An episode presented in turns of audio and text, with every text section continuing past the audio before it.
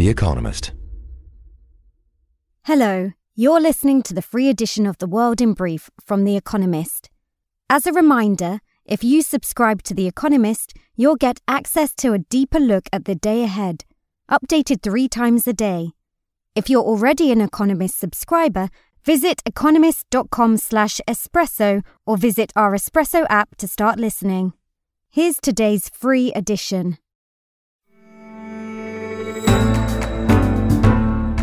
This is the world in brief from The Economist.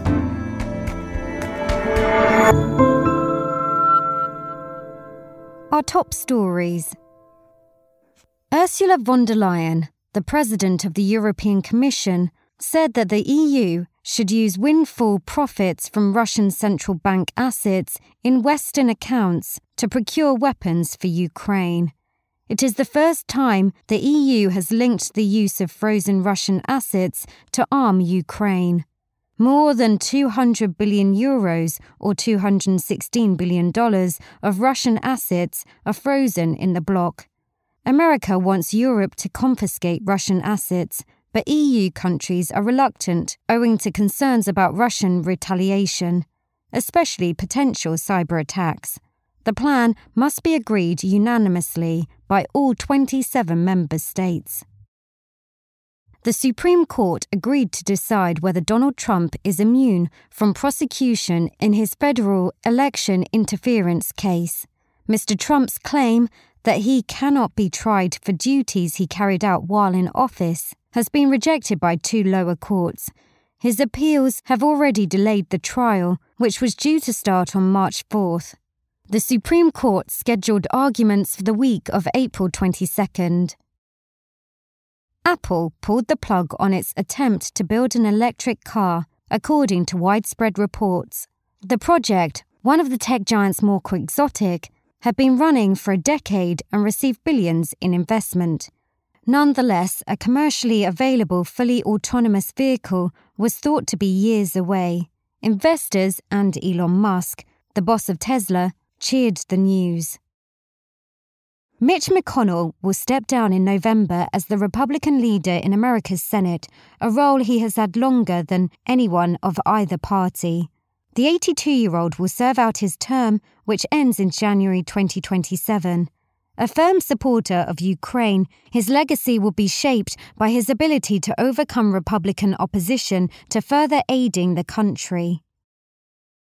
Alexei Navalny, Russia's most prominent opposition leader who died in a penal colony on February 16th, will be buried in Moscow on Friday, according to his team. A spokesperson said the authorities had prevented them from holding the funeral on Thursday, when Vladimir Putin is scheduled to give a State of the Nation address to Russia's parliament. Bitcoin prices rose to their highest level in more than two years as institutional investors continued to pour money into the newly approved exchange traded funds. Almost $7 billion has flowed into Bitcoin ETFs since their approval in January. In April, the incentives made available to miners who verify Bitcoin transactions are scheduled to halve. The expected reduction in supply is also pushing up prices. And figure of the day 450% the amount by which Nvidia's share price has surged since January 2023. Small details are big surfaces, tight corners are odd shapes, flat, rounded, textured, or tall. Whatever your next project, there's a spray paint pattern that's just right. Because Rust-Oleum Custom Spray 5 in 1 gives you control with five different spray patterns. So you can tackle nooks, crannies, edges, and curves without worrying about drips, runs, uneven coverage, or anything else. Custom Spray 5 and 1. Only from Rust Hi, this is Craig Robinson from Ways to Win, and support for this podcast comes from Invesco QQQ the official ETF of the NCAA. Invesco QQQ is proud to sponsor this episode and even prouder to provide access to innovation for the last 25 years. Basketball has had innovations over the years too. We're seeing the game played in new ways every day Learn more at Invesco.com slash QQQ. Let's rethink possibility. Invesco Distributors, Inc.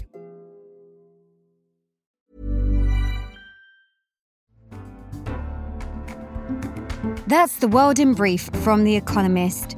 To access the full version of the World in Brief and the rest of our award winning podcasts, please consider taking out a subscription to The Economist Podcast Plus. To get the best offer wherever you are around the world, go to economist.com slash podcasts plus